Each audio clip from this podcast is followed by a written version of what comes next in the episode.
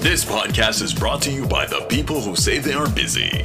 If you have your phone all day and ignore texts and calls, read messages and don't respond, you, my friend, are not busy. You are just being a jackass.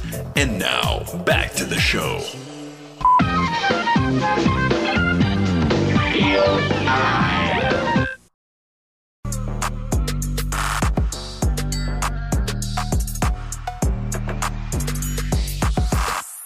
Hey everyone, welcome to another episode of the Drive In Podcast. And guys, in this episode, once again, we will drive down the unexplored crevices of our minds and understand and interpret the world through a dialogue. Now, this isn't something new. In fact, this is something that Plato and Socrates did a lot because we must seek truth through discussion. That is the Socratic debate. Today, I have the man himself, writer, author of the Somali Nomad, and up and coming content creator. This is my friend over here. I've known him for such a long time. I'm so happy to have him. Wasami, welcome to the show. Thank you, my man. How you been, bro? How you been? Hey. okay, okay. This is going to be interesting, uh, Wasami, because I want to start off this podcast with this statement. Now, Plato, I'm, I'm going to go back to Greek philosophy, and then we're going to I'm going to take this angle to dive into our discussion. Sure. Plato had six great dialogues: Apology, Crito, Phaedo, Phaedrus, Symposium, and the Republic. They are called the great dialogues because they are a quest that examines politics, ethics, all the issues of humanity. Right? I'm, I'm going to ask you one thing, uh, Wasami. Are you aware of the story of Atlantis by any chance? Uh, the general gets a bit like I've heard like how like kind of sank and everybody kind of died and stuff like that, but like not the great detail that um, most of people wouldn't know. Oh yeah, for sure. So basically, I'll just break it down really quickly. It's a utopian sure. society, the perfect state that yeah. is Athens, right? Atlantis is the opposite of that. Uh, it's a mighty empire of ten kingdoms put together, all overruled by uh, the ten sons of Poseidon, and uh, they make sacrifices every year to please him. And uh, eventually, what happens is they decline in ethics. They are morally bankrupt. They are very strong. They have 1,200 ships in the harbor, one million strong army, and uh, yeah, they basically um, destroy themselves through moral corruption. Do you think that's something that's happening in, in the West today? Oh, 110%. 110%. The, actually, the thing about uh, Atlantis and Athens and stuff like that is that I kind of learned a bit about the history, ironically, from a game called Assassin's Creed. Uh, it kind of goes into great detail. Uh, it's called Odyssey. It goes great detail about like what happened with Athens and and uh, and uh, Atlantis, and the, the, main character goes through both it, and it kind of shows like uh, both both cities, like how Atlantis in the video game basically was a like a scientifically like high rise type of society yeah. And basically, it crumbled down because in the end, there was so much inner politics happening within the sons that you're actually mentioning. And uh, Poseidon couldn't keep his handle on a lot of the things, which is why everything kind of crumbled. That's what I witnessed in the game. And in Athens in Greece was the same thing, where they were always having internal strife and people are backstabbing each other all the time. And there was never something a lot. Uh, there was never a commanding presence there to kind of mm-hmm. calm everything down. And that's like the big thing I kind of learned. And when you're talking about what's happening day, day and age, absolutely there is no command structure here whatsoever there's nothing here that's like keeping people in check mm. at all at all i've never I, I honestly i think in the end it's written by design because when when if you look at the, the, how canada and united states have been created and you see basically like the founding fathers for the us and obviously the the, the guys who um, um, started um, uh, this great country of canada here uh, where i'm living mm. uh, they kind of like want to be basically they wanted to ha- have no accountability towards the English, like the English crown and and the, the, English government, right? So in the end, they want to create their own thing. And let's be perfectly honest, in the end, like they also want to get away from God, right? They mm-hmm. separated church and state on literally every single thing in, in, in society. So in the end, when the state does whatever it wants, like who's it going to answer to in the long run, right? And once that happens, you see society in itself is going to do the exact same thing let's be perfectly honest here. If you look at the West, do you think anybody really is really that religious now? No. No, not at all. So like it's become Muslim, it's become increasingly secular secular it, like, yeah it's, it's, secularism is, was the key thing secularism was what caused like canada united states to be born to begin with that's literally what it is they in the end they want to get away from Europe and basically uh, like all the, the, the basically the the Catholic Church and and uh, all the the uh, the kingdoms that were happening all throughout Europe uh, of their like right wing philosophy of Christianity, right? So they want to get away from all that. In the end, they want to have that kind of freedom, but at what cost? At the same time, right? Like, wow. like who? What's gonna be? What's the accountability you're gonna have? You're gonna be accountable to yourselves. Who's gonna hold them accountable? Right? Mm. Like that's the entire point. You know, it's interesting because the founding fathers of America, I think, there's a lot of references to God in the Bill of Rights and, and all of yeah. that. Like we we are we get our rights from God and a lot of the right political right in America says, Hey, look, I don't get my laws from the government. I get my laws from God, you know? And then now people just laugh at these people, being like, Yeah, right.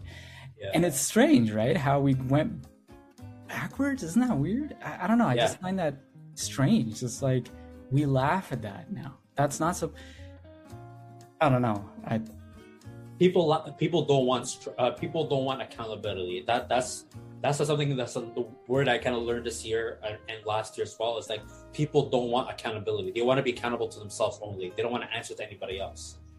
Right. Mm. So hmm. that's how it is in the end. Like you look at like a lot of stuff that's happening over the years, like beginning of the year with the truckers, right? Uh, in the mm-hmm. end, they they want to hold the government, the Canadian government, accountable for what's happening with with a lot, with a lot of stuff happening. In the end, the Canadian government they don't want to be accountable for some of the stuff they were they were doing, right? So. I know mm-hmm. that's a controversial topic that we're straying off from, but like it is just mm-hmm. one example I've noticed in the end. It, like we're going back to Atlantis and and Greece and stuff like that. Like that's the one big thing I kind of learned in the end is that there was nobody that that had the leadership to kind of like put their foot down, and be like, okay, this has to go this way, right? Like like I know there's certain leaders throughout world world history that they're always looked really bad. Mm. Like Napoleon is a perfect example, right? Like in the end, he kind of like drifted off and like try to like was kind of following his own ego, right? But like he had like a firm hand in, in, in France and other countries before he started heading off to Russia, right? Mm-hmm. But like I think in the end, like well, the big thing, like I'm gonna hamper back is accountability, and that's kind of like I feel like that's gonna be the theme of this episode is is that is that we lack accountability. When I look at the Athenians, and how proud and they were about their use of logic and they were like we want to be virtuous in this world. And they look at this fictional city of uh, the fictional kingdom of Atlantis and say wow like we don't want to be that right? They're so powerful they have a great army but that there's a lot of things there where they can crumble from the inside and it's weird this is like a fun little thing but apparently the inspiration for Krypton came from Atlantis. Not surprising. Not yeah. surprising to hear that. Yeah. Yeah. I mean, I know you're a comic book. Oh, 100%. I love so Superman. I, I love I Superman. yeah. So I'm not surprised hearing that. Not surprised at all. Yeah. I mean, what happened with Krypton, man? Why did they collapse? What was that all about? Do you know the story? It, it's basically when it comes down to the end, uh, the scientific part of Krypton was warning the government part of Krypton that the, their planet was imploding, mm. and the government part was not listening. So there was a lot of internal strife and a, a civil war. Basically, um, you can add Zod in the military camp that felt like in the end that the government wasn't leading, and then there was Jor-El, uh, Superman's father, that was leading uh, the scientific part, warning the government, and there was the government heads in the end that didn't want to listen to anybody. So those three factions kind of clashed, and uh, basically, without anybody having a level head on this on the situation, the the, the planet self-destructed. Mm, you know, which is a similar theme, similar theme to I guess with uh, Atlantis, right? Yeah, I have it in my notes here that they were a good kingdom. They came together, all the ten kings, but yeah. in time they became corrupt, uh, morally bankrupt. The gods became angry. Zeus called in this great council to deal with this, and that's where the story actually ends. Plato never finished the story. It's a mythical tale, but he used fictional characters to tell these stories, so he never could hold like one position. Like it's almost like he gets away with it. He's like, no, that's the character in my story that's telling this. So it was it was kind of intelligent for him to yeah yeah, like, yeah, yeah you can't really pin me on that, you know. what do you think of that? No, he's he, he's right. Like I haven't read that much Plato stuff probably since university, but he is right. I think like some of the Greek writers, I would say, they always wanted to kind of like uh, not put their foot down on one way or the other. I think they wanted to give an open-minded aspect to the reader to let them figure out what, where they stand on it. So it's very interesting. I think most of the days now everybody's kind of slanted one way or the other. But I think back back then, I think people were very open-minded, especially no, the, those no, writers. We, we, need nuance, man. We need absolutely, absolutely. We need some nuance, man. I think yeah. the internet is just so. It just catches fire every time there's something so dramatic, and it's like, yeah yeah. life ain't that dramatic all the time but guys yeah. am i am i crazy like it's not a lot of people are on either end most people are somewhere in the middle right yeah but in the end everybody's kind of like being forced to put in the camp now right that, that's what it is in the end yeah people expected hey you got to read this or you got to watch this like just to hit their point of view hit their bubble so to speak right so in the end you have that narrow-minded vision of like what the world is right where Plato kind of mentioned, like I guess in, in uh, like in the previous uh, the writing talking about in regards to Atlantis, like kind of like letting the reader know, hey, was this what, what did what happened in Atlantis? Like, what's your interpretation of it? Letting the reader pick what, what it is. He actually didn't even finish it. He just said, yeah. Ah. yeah. Having said that, the world is getting polarized, and it's like you have to read this and you have to know this, and this is what you need to be.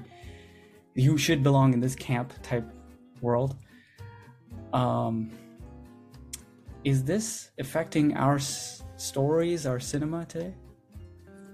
Oh, 110%. I think, I, I don't know if you noticed, but like there's a huge resentment now the last few years of like how the theaters have been packed with like a lot of superhero content. I'm not gonna lie, I'm a huge Marvel DC fan, so I like the content coming on. But there is a there is like a very big minority that does not like a lot of the content pumping on now, which has like a very slanted view of like, hey, good guy versus bad guy. You know, like not a lot of nuance in regards to like different type of stories. Like I think one person was mentioning earlier this year it's like, oh, like where's the like the cinema movies, like the ones that you go in and watch something that would blow your mind. You never expect to hear that. Like for example, like where's the, the next Shawshank Redemption, right? That's like a perfect example. Like that movie revolutionized. I felt like back in the '90s, like it made people open eyes about the the, the, uh, the prison reform system, basically, right? Yeah. And like it kind of made you look, be like, okay, yo, I gotta we gotta really think about this kind of topic.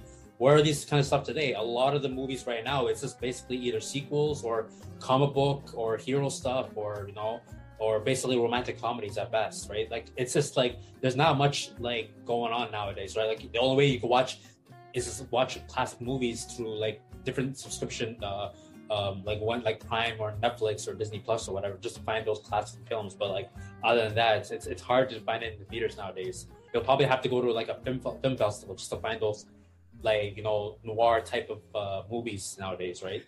Yeah, because you know, a hero is someone who is not defined by their physical traits. It's yeah. what they do and what they're willing to sacrifice.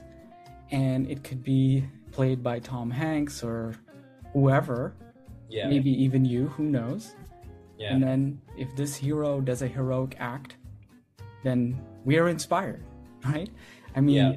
this is this goes back to every story has ever written before ever. Mm-hmm. but but now what's taking precedence in our cinema is we, is like okay, we need to have this type of person as a hero is that good or bad? Like, what do you think of that? Is there some good in that? It, it depends uh, on what their what their angle is. Okay, I'll so give an example. example. Uh, sorry, ahead. I'll give an example. I'm from India, so when I look at Miss Marvel, I see a Pakistani Muslim girl, and I go, I don't know if that really makes a difference for me. I don't really care. I don't know.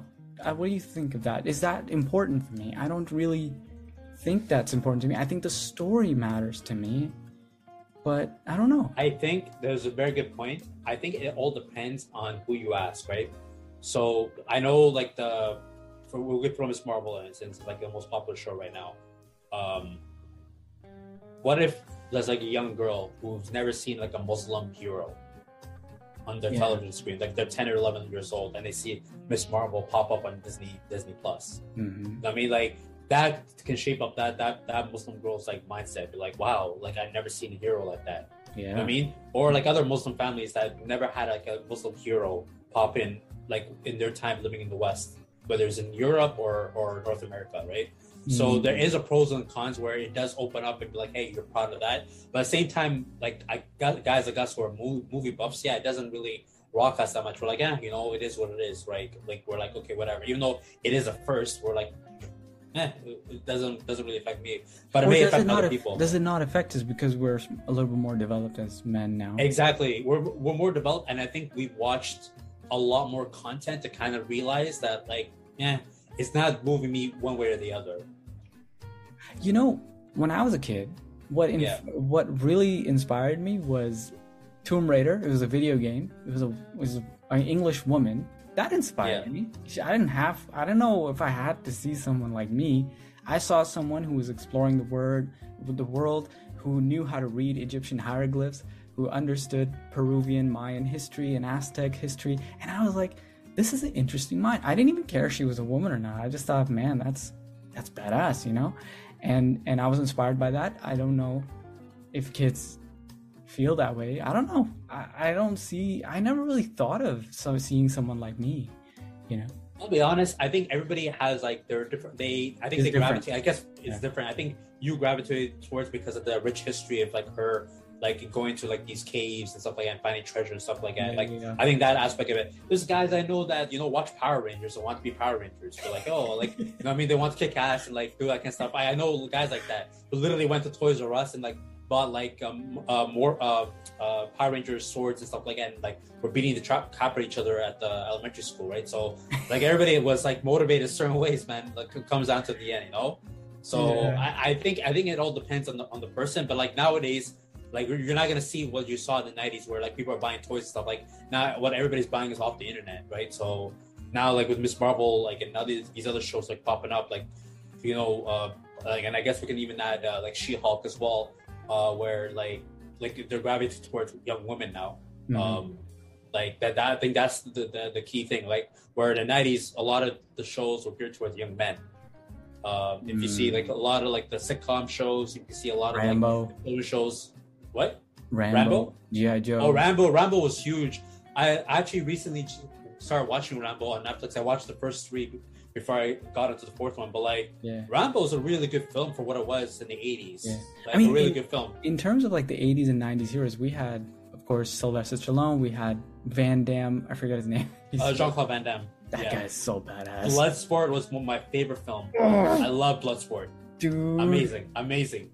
Oh my god. Okay, um, he has a classic one where he filmed in Vietnam or Thailand. I forget the name. I think it's called Kickboxer. Oh my god. Kickboxer is another one. Yeah.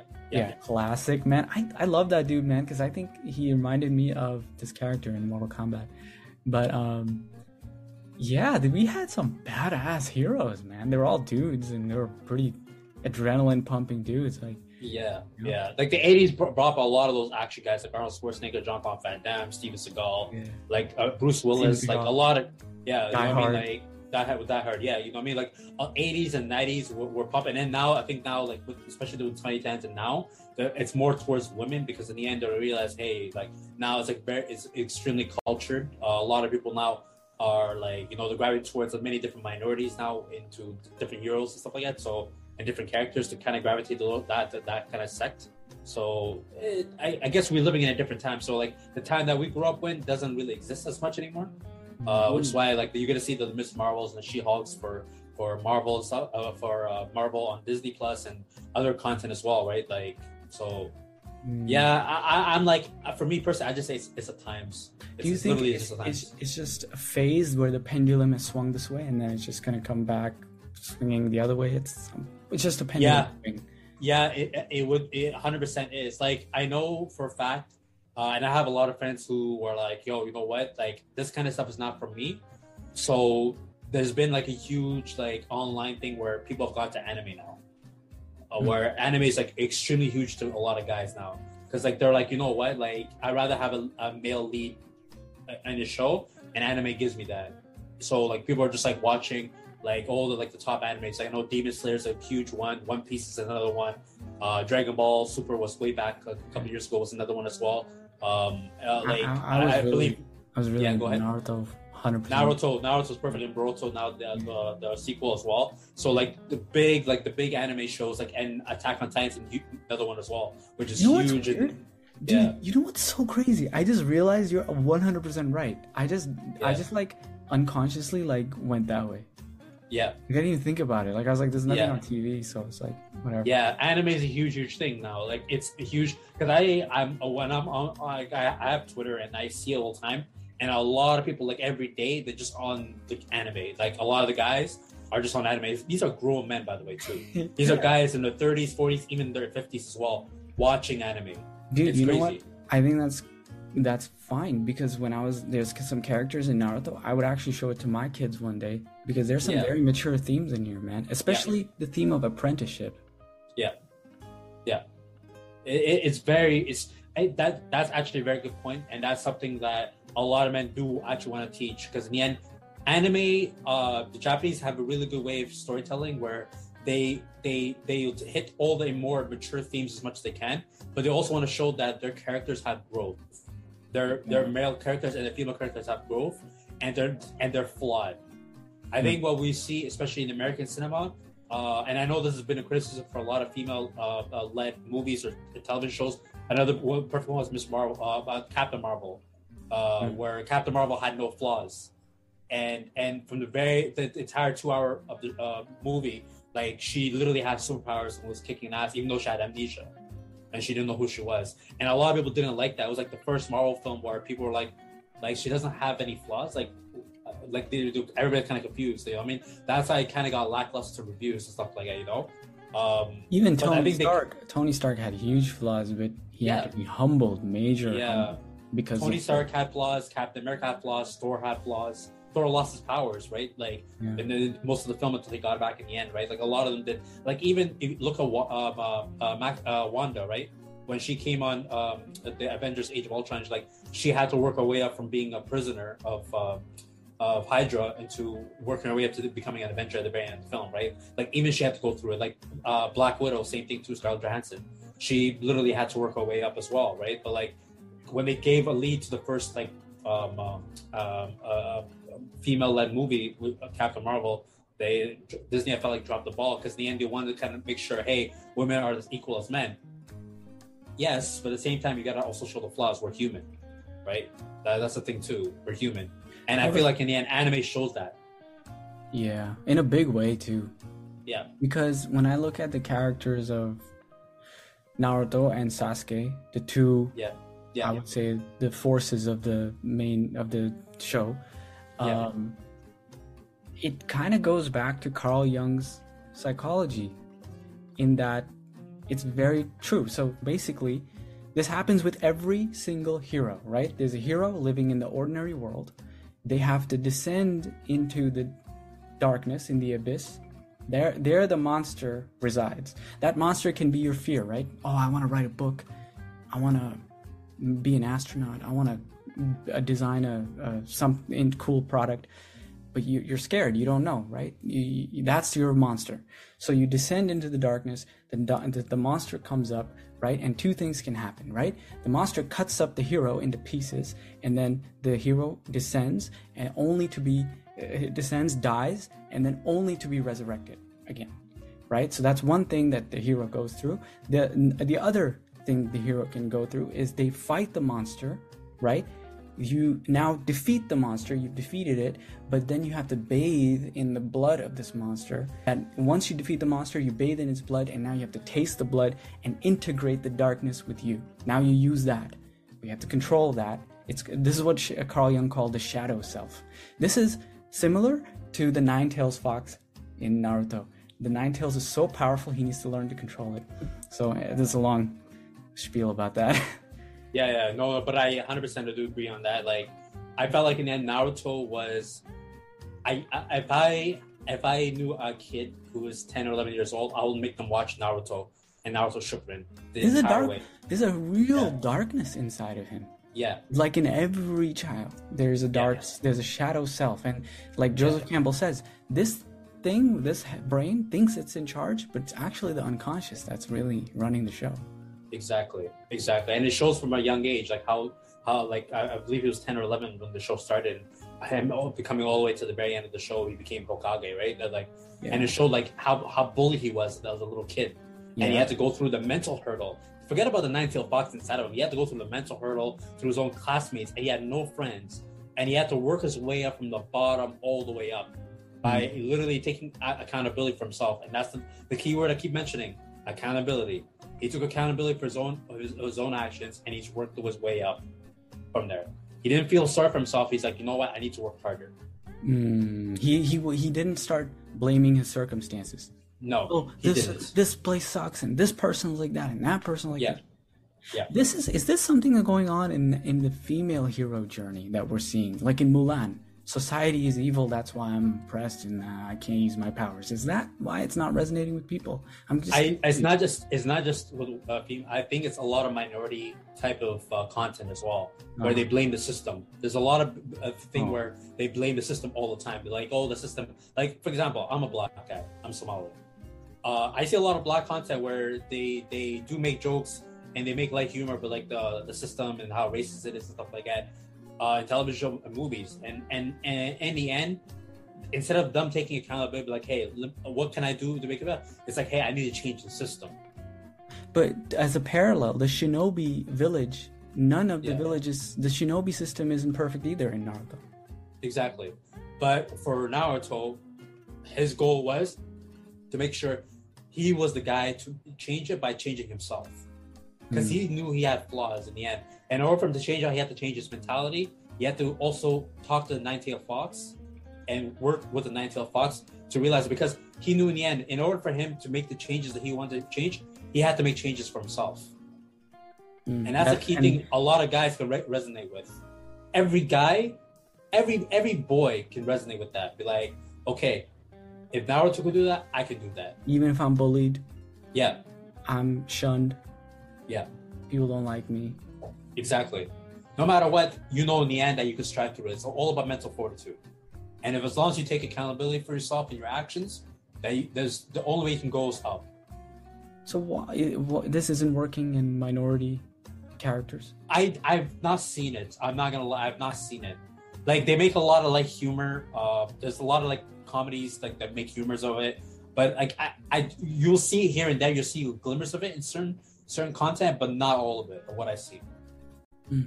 The cringiest, yeah. the cringiest moment for me in cinema is when I hear someone say, "Oh, the rich white man has done this," and then I'm like, "Why? Yeah. Why? Why is that necessary to say that he's his skin color is important for some reason?" And we yeah. all know wealth is a the most important, powerful factor. I don't know.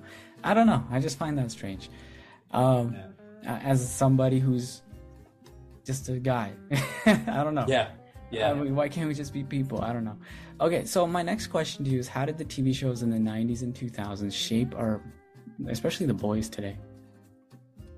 Oh my God, so badly. So badly.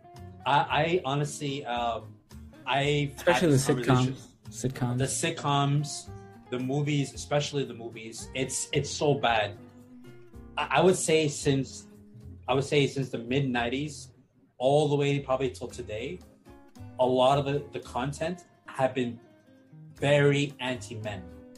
It's it's literally so bad. And if people don't believe me, just please watch any of your favorite shows or movies. Just watch it with open eyes and look how the men are treated compared to everybody else, especially the lead men they're either using self-deprecating humor or they're always like the ones being bullied it's always one or the other most of the time like they they or they always need a woman to help them become who they are hmm. it's very very strange other than action films any other genre you'll always see that with the guy it's it's hmm. crazy like let's let's take an example of uh, romantic comedy films look at every single man in those rom- romantic comedy films and look at every single woman. The man is always leading into the woman. The man is always physically, you know, like chasing the woman. The man is always, you know, asking the woman uh, to, you know, um, if if he can play golf like everybody loves Raymond. Yeah, exactly. Like ask permission, that kind of thing, or like you know, uh, help him with his self esteem. I always found that a little weird. I don't know why, because in the 50s, 60s, there's nothing like that. It's nothing like that, but yeah. a lot of a lot of it is written by people who let's be perfectly honest have never been in a relationship or they're in that relationship currently. Right. And we're just talking about like like straight guys, not not not not gay guys, not none of that. I'm just talking about like like if you look at content written by straight like dudes, a lot of them basically are either uh simps or they're cucks or uh they're single and don't know how to placate to women at all. So they write that in their content. They don't even understand the inner workings of the male female psyche. No, no. Look at Big Bang Theory. I've never watched that show, and I can see straight off the advertisement that show ain't for me. I mean, that show ain't for me. I mean, basically, four nerds and one hot blonde girl. I already know what the show's about as it is. I don't have to even laugh. I know it's pathetic, pathetic as it is. I know it's a long running sitcom. It was around for like eight, nine years or 10 years or whatever. But I know deep down, I know in the end that those guys are placating to her and she's the one that runs the entire thing mm. in the show. I can already know off the bat. And if people want to disagree with me, if they disagree with me and give me examples, and you know what, you can prove me wrong. But I'm telling you right now, I'm I want to be surprised. Like every well, single sitcom. That, that's how the like writers made like the show. Exactly. Right. They're like, look, these guys are nerds. She's exactly. the dominant one. That's the dynamic.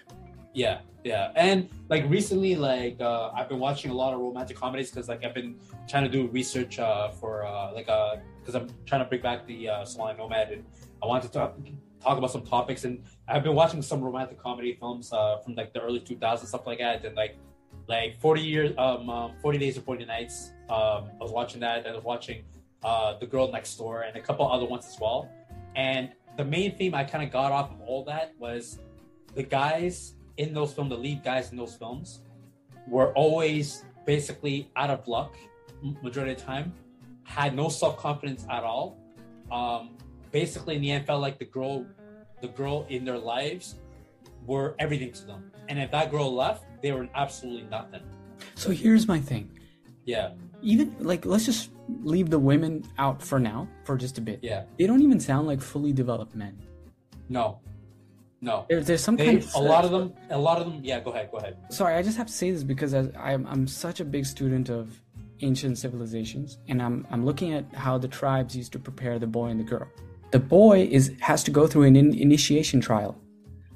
The girl, when she is ready to be a mother or ready to be married, nature has prepared her, right? But the boy has to go through an initiation trial. So usually that means that the men come in and they have to remove the psychological dependency on the mother and now you are depending on yourself and you must help the tribe and you and you have now to continue to be the vehicle of social order. So the woman is the vehicle of life man is the vehicle of social order. Do you see this play out in this, these shows? Not really. Yeah I, I don't see it i'm not gonna lie. Uh, like, nah, not at all. I don't because like unfortunately like like even shows I do watch today, like the only show I can think of right now where like both roles of like both the men and the women are like equal, like I wouldn't like equal, but like are treated like in their natural forms is The Boys on Amazon. Ah, oh, interesting.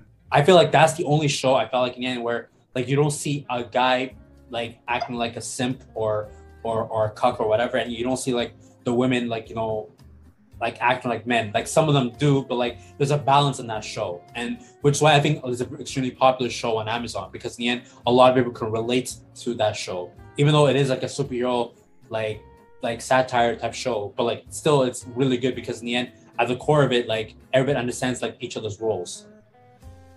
But like content I've seen in the past, hell no, hell no, it, and and and it's so bad too. Like I'm not gonna lie, like the premise of why I even started the podcast was literally because of the content I was watching. I literally took wrote down notes for years, thinking that every single Hollywood film I was watching, all these comedy shows, all, these comedy films, I was like, oh, like this is how I have to act. Like I'll tell this right now, the first film I ever watched was um, uh, the Jennifer Love Hewitt film in '98. Uh, I forgot what the movie was called. Uh, uh it's not that I, I, know there was a movie called She's All That with the Freddie Prinze Jr. That one was another one as well, but uh, Can't Hardly Wait is the one that I was uh, talking about with uh, Jennifer Love Hewitt. That came out in 1998. When I watched that film, I related to the dude in that film. basically, the premise of the film was there was a guy in high school who loved this girl, Jennifer Love Hewitt's character, and he couldn't say a word to her. So the the movie takes place in a in a party, uh, like a like a high school end of the year party, uh, where the very next day the school's done, everybody's dipping. So that party basically everybody's in the party, and the entire night he's trying to like talk to her because she broke up with her uh, high school jock boyfriend, and basically by the end of the film he write down a love letter note, left it in, and and he was trying to like talk to her but he couldn't.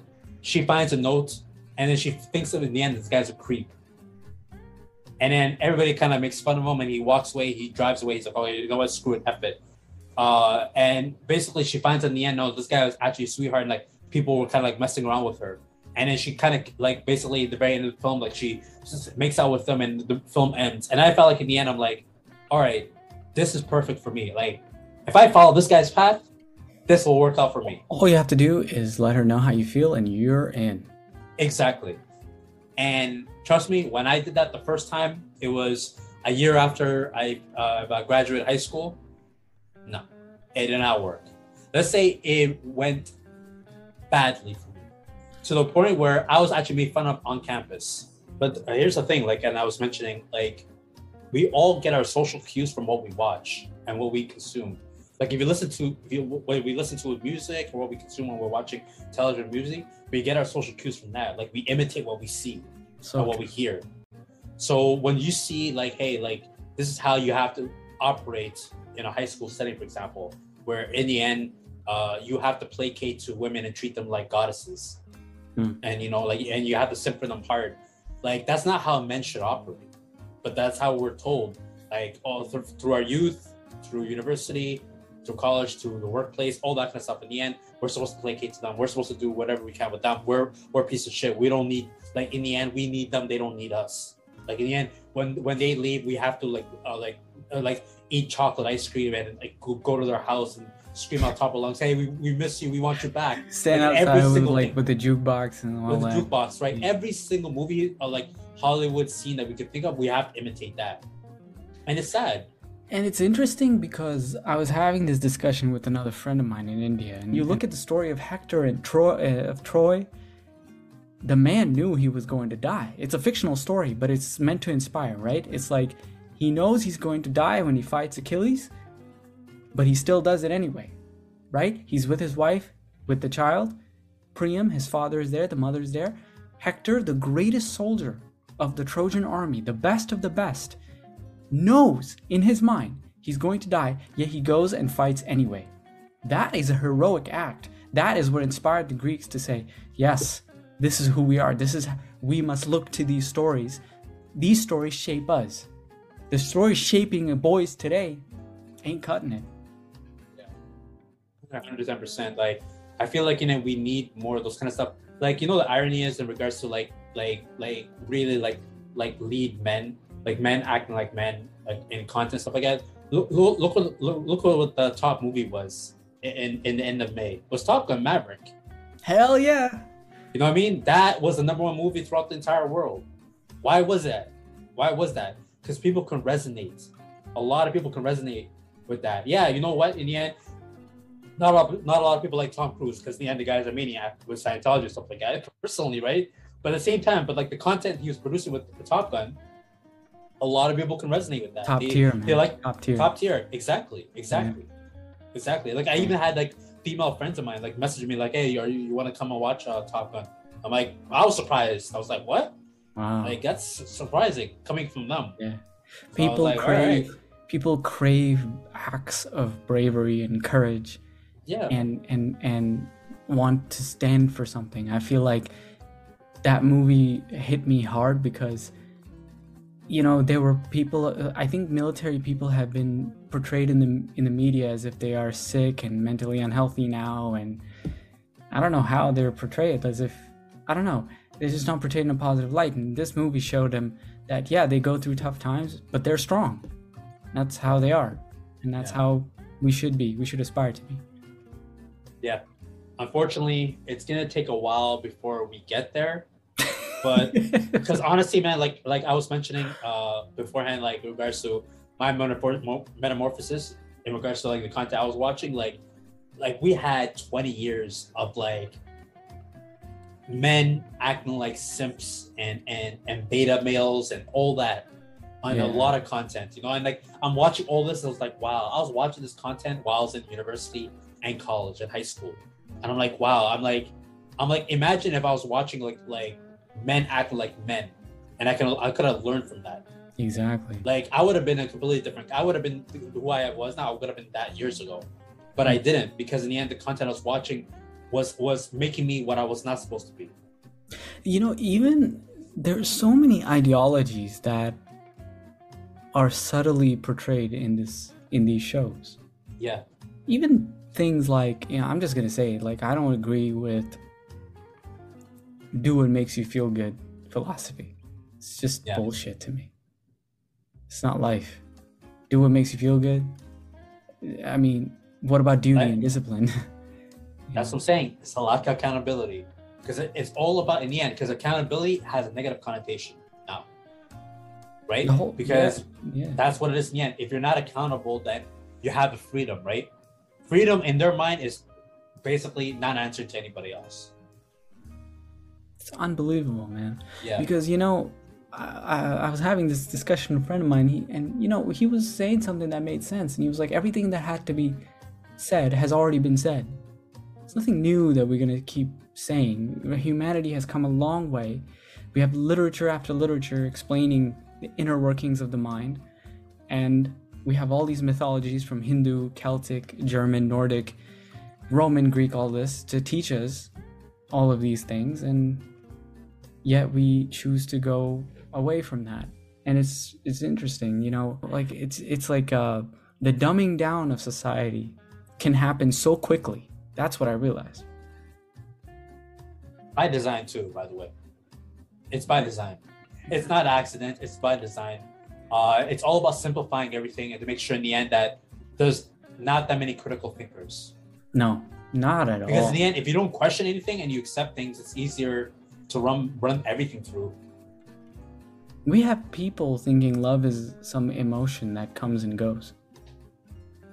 Love yeah. is love is truly just an it's a very very deep a- act of sacrifice. And you're right, there were not many male role models, man. No. No. You know. It's it's to be honest, like it's I feel like it's by design because they want men to run on their emotions. Look at every single man in cinema yeah. Like in a lot of like they're always emotional. Have you ever I can't unless someone can name me someone who's rational, a male rational like cinema figure, uh, in a t- television show or movie that's heralded. I can't think off the top of my head. Maybe down the line I could have. Maybe I don't know. Maybe the last person I can think of is Sean Connery at this point. that's like the real last two dude I could think of. You know that I felt like I'm like okay, this guy looks like a badass and he, he doesn't like the, his characters and never ran on emotion. I know he played James Bond most of his career and stuff. But like, that's the last guy I could think of. But like everybody else, if you look at like the other James Bond characters, like Pierce Brosnan and uh, Daniel Craig, they a lot of their James Bond characters were emotional. Mm. You know I mean, if you look at even Jason Bourne, Jason Bourne was getting emotional too at the very end. Before he was just a stone cold killer with amnesia. But then afterwards, once he had the girl, he started becoming emotional. One, one, and then had daddy issues at the very end of his last film. Dude, you're absolutely right, man. As a big fan of the Ian Fleming's work, Daniel yeah. Craig's portrayal was very accurate to the book until the last one. I don't know what they did with the last one. It was horrible, man. I was I yeah. walked out of the theater. I'm not even joking. Yeah. Because it, you're right. Uh, it wasn't. It what what happened with James Bond was now he's with this girl. He's thinking about marriage and all of this, and I'm like, that's fine. But at the end of the day, he's James Bond. He gets the job done. He is motivated by his duty that that's what makes James Bond. That is the one character you can do that with, no matter what. He doesn't die and uh, perform this. I don't know. He he, he just they killed him, and I'm like, what what is this? James Bond doesn't die. He gets away with everything. He wins. He gets the girl. That's that's James Bond. Am I crazy? Yeah. Like, yeah. I'm I'm speaking for Ian Fleming, man. He's rolling in his grave, man. Rest in peace. Uh, Ian Fleming served in the Naval Intelligence Division of the Royal Army. He was he was actually performing extraction, emissions. What if you found a bomb in a submarine? What if you found out someone was a double agent with the Soviets? Those are difficult missions, man. He was in the thick of it. Of course, he, he, he wrote some great stuff. Now you're going to take that guy and do that? It's ridiculous, man. It's it's it's ridiculous, and I, it's not surprising too. Like they they would end it like that. Like when I watched it last year, I was like, really, this is how they're gonna end James Bond. This is literally how they're. You know, you know what the fight is in James Bond all the time, right? We don't need men like you anymore. We have drones. We have a nerd behind a computer now.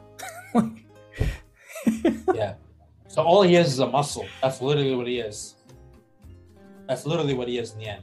At least Pierce Brosnan's character had had like he was thinking like in some of the films. You know what I mean? And like he had like a little bit more to that. But like with Daniel Craig, no, he was just a muscle. I just don't understand. Like why are they having characters, male characters, like lead with their emotions and everything? Like what's the, what's the what's the gain out of it? I mean, like like why why are uh, men are being told through like these these these tone it down even, and and yeah. and you know like don't be so rough around the edges and you know exactly it's like well we're men we're going to be rough around the edges that's what makes us men like I'm, exactly. not crazy when i say that yeah it's crazy like, why yeah. do you think that is? is is it because it's like is it about control is it about some kind of subtle psychological trick it's like they're uh, not experts in romance. They're not expert in social uh, uh, context when it comes to the men and women.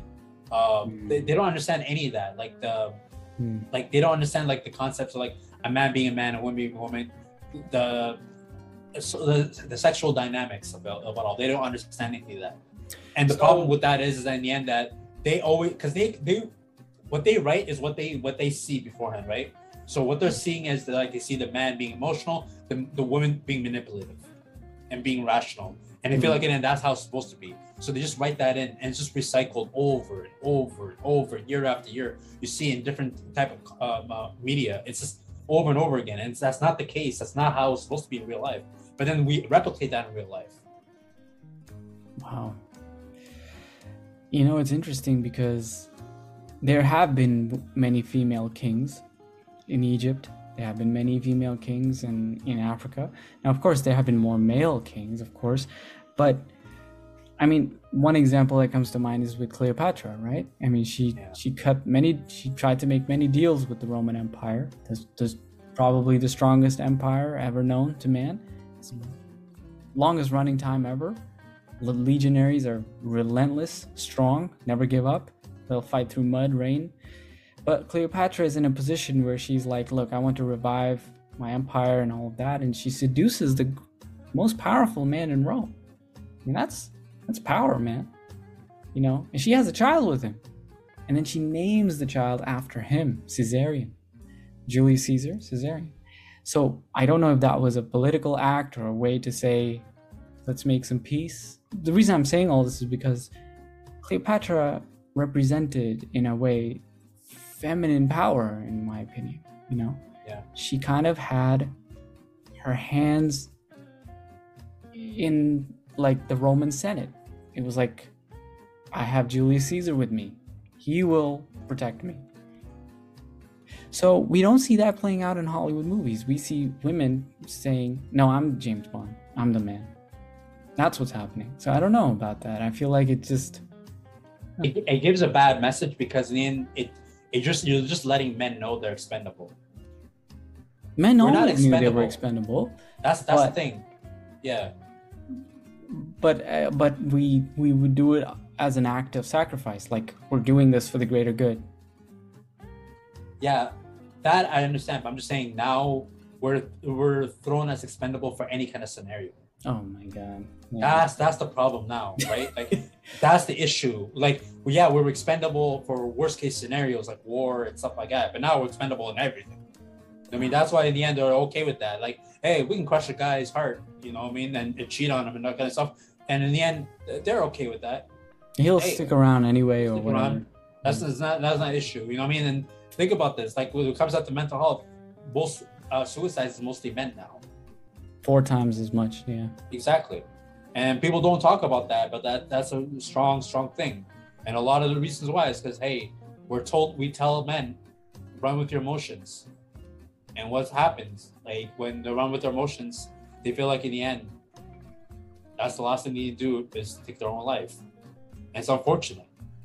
Uh, I think a week or two ago, I had a very close friend of mine was telling me Uh, he was at like uh, got a spot downtown, and uh, he was with like a bunch of friends, and there's a lot of men and women, um, like like uh, like all kind of talking stuff. And one girl was like talking to him, and basically kind of like more or less told him like, "Hey, listen, like you guys ain't ain't ain't shit." And like in regards to like talking about relationship stuff, and he's like, "What are you talking about?" He's like, "Yo, listen, like in the end, like you guys have to bring a lot more to the table." And he asks, like, "Okay, uh, relationship all about compromise. What are you gonna bring?" And she's like, "I don't have to bring anything." Her exact words. And when he told me that, I was like, "What the hell?" And he's like, "He's like, yo, where are they getting it from?" I'm like, "Where do you think they're getting it from?" it's content we watch. It's the content we watch. All of this work stuff on our media and yeah, this is the modern mythology, right? Like the Greeks exactly. had theirs, the Egyptians had theirs, yeah. and then now this is the new one now. So that shapes yeah. us. It's so true. Yeah. It's crazy. I've had enough conversations this year with many different people. I could have started season two of my podcast at the beginning of the year, but I didn't didn't because I was like, you know what, like I just rather like listen to uh, what people are talking. And like I had a lot of people talk to me, guys and girls, and like there's so much mixed messages going on right now in regards to like social uh, dynamics. It comes down to men and women stuff like that. People are literally confused all the time, or people are perplexed of like many different scenarios they go through all the time. Like I had this one brother who's like uh, I was talking with a few months ago, and like he he was like talking to a girl for marriage stuff, and basically more or less in the end, everything they they were talking about she flipped it 180 on it at the very last moment and demanded everything to be on her terms. And it got her family on on her side and even part of his family on his side on, on her side as well. And he's wondering he's like where's this coming from? Like where's this coming from and she's like hey listen this is how things are supposed to be who's the earner who's making the income he is Okay, so if he's making the income, he's providing and protecting them. So it's entitled. And they're already neck deep in. They're already neck deep in, in close, close um, um, setting up the, the, the wedding and stuff like that. Yeah. So it's, it's entitlement. It's entitlement. I am owed this. Yeah. she plays You're not the game owed anything. Guy. She plays it. Hey, she plays the game. They, they they talk. They had an agreement. They compromised and everything. It's literally when it comes at the end, they were looking for a partnership, and then she changes up last minute. Hmm. Okay. It's crazy. So, it's crazy. It's crazy world we live in, man. I have to say, um, I'm not a fan of Friends. I think Seinfeld was okay, but Friends, nah. So much damage. The character Ross in himself, the way he chased Rachel all those years. I'm telling you right now, anybody who's a who's a fan of that show, I apologize. I really, I truly apologize. But Ross is one of the worst characters I have ever seen on a television screen. Ever written. Ever written. Yeah. That guy is an example of what not meant to be. This is how bad it was. If you guys watched the reunion um, uh, special that came on HBO Max, and in. Canada it was on Crave as well. Uh, I, I, I didn't watch it, but there was a clip um, uh, I I heard about. Someone sent me where uh, the character um, uh, Ross's character uh, Ross the, the, play, the, actor who played Ross uh, David Schwimmer said apparently he actually caught feelings for Jennifer Aniston early on in the show, and I was like, my god, my god, yeah, this guy surprise, surprise. got so into his own role. He actually caught feelings for a girl who had literally no interest in it. Apparently, she played it off. Apparently, she's like, "Yeah, yeah you know, I thought so too." Nah, everybody knows in the end. There's no way there's no way. Look at who she ended up with a, a year or two later, because the show started '93. Look at who she ended up with a year or two later. Brad Pitt. She wants to be with the best. Yeah. Exactly. You think you think she's gonna end up with a guy like David Schwimmer? This guy's a nerd. He's no different than Ross. See this guy in real life. This guy barely walks around in, in, in Hollywood. The guy's like literally enclosed in, in, in his own place. He doesn't talk to anybody. Yeah, no. Yeah, the guy has no self confidence, nothing, man. Like, listen, he's a big name actor, but like, come on. And like, trust me, I knew a guy last year I was I was friends with, and he literally watched Friends every day just for him to improve on his English. And he's like, in the end, he literally started imitating Ross on how he oh, approached him. And I told him, like, why are you doing it? Why Ross out of all people? He's like, oh, he's the most guy I can relate to. His exact words, the most guy he can relate to. Really? really Ross, out of all people, you're gonna relate to. You know what was weird? It's like even when I was young, something about that character like bothered me. It's like, why is yeah. he so whiny? You know, yeah. it was just something inside me. It was like, I'm a little disgusted by this. I feel bad saying it, but I, like when I'm around men who are feminine, it's fine. It's okay. You are yeah. who you are. Yeah. But I found it strange how a man can be so quick to be on his knees to please the a woman, and I realized like, okay, if that's what you want, that's fine. But reality doesn't operate this way. So why are we pushing this? Just saying. It's it's it's, it's like it's, it, it's like there's a war with nature itself. There's yeah. a war against the natural order of things. Uh, maybe that's the best way to put it. Because the natural order of things goes back to our theme, accountability. Right. Men are accountable at certain things, women are accountable at certain things. But when you throw that out of the wayside, it's all about how you feel, right? Uh, it's not the rational aspect of accountability, it's the emotional aspect. Oh, no, no, this I don't like this. Come on, no, no, no, no, no, no. I don't want to do this. I don't want to do that. Doesn't matter. You throw emotion you feel, gotta, doesn't matter how you feel. You, eh, F fuck your feelings, man. You got to do what you got to do. Exactly. Exactly. Gotta, yeah. No, you've man. Wow. Yeah, there's a lot of. I hate saying this, but false ideologies out there. Yeah. Not the, the okay. For all our viewers listening, I'm the reason I'm saying it's false is because it damages people. You go through unnecessary amounts of pain. You could avoid all of this and live a better life. Yeah. I mean, I don't know, man. But guys, Hollywood has, yo, I'll just say this, man. I'm a big fan of Scott Fitzgerald. I love his writing. I think the writing quality has definitely slipped big time. You know, I love Fitzgerald because of, you know, he has very amazing quality writing. And, you know, the character of Tom Buchanan and the character of Gatsby are both that men can somehow relate to. All men have some ideal woman they want. Tom Buchanan is a very cocky, pompous guy coming from the upper class, right?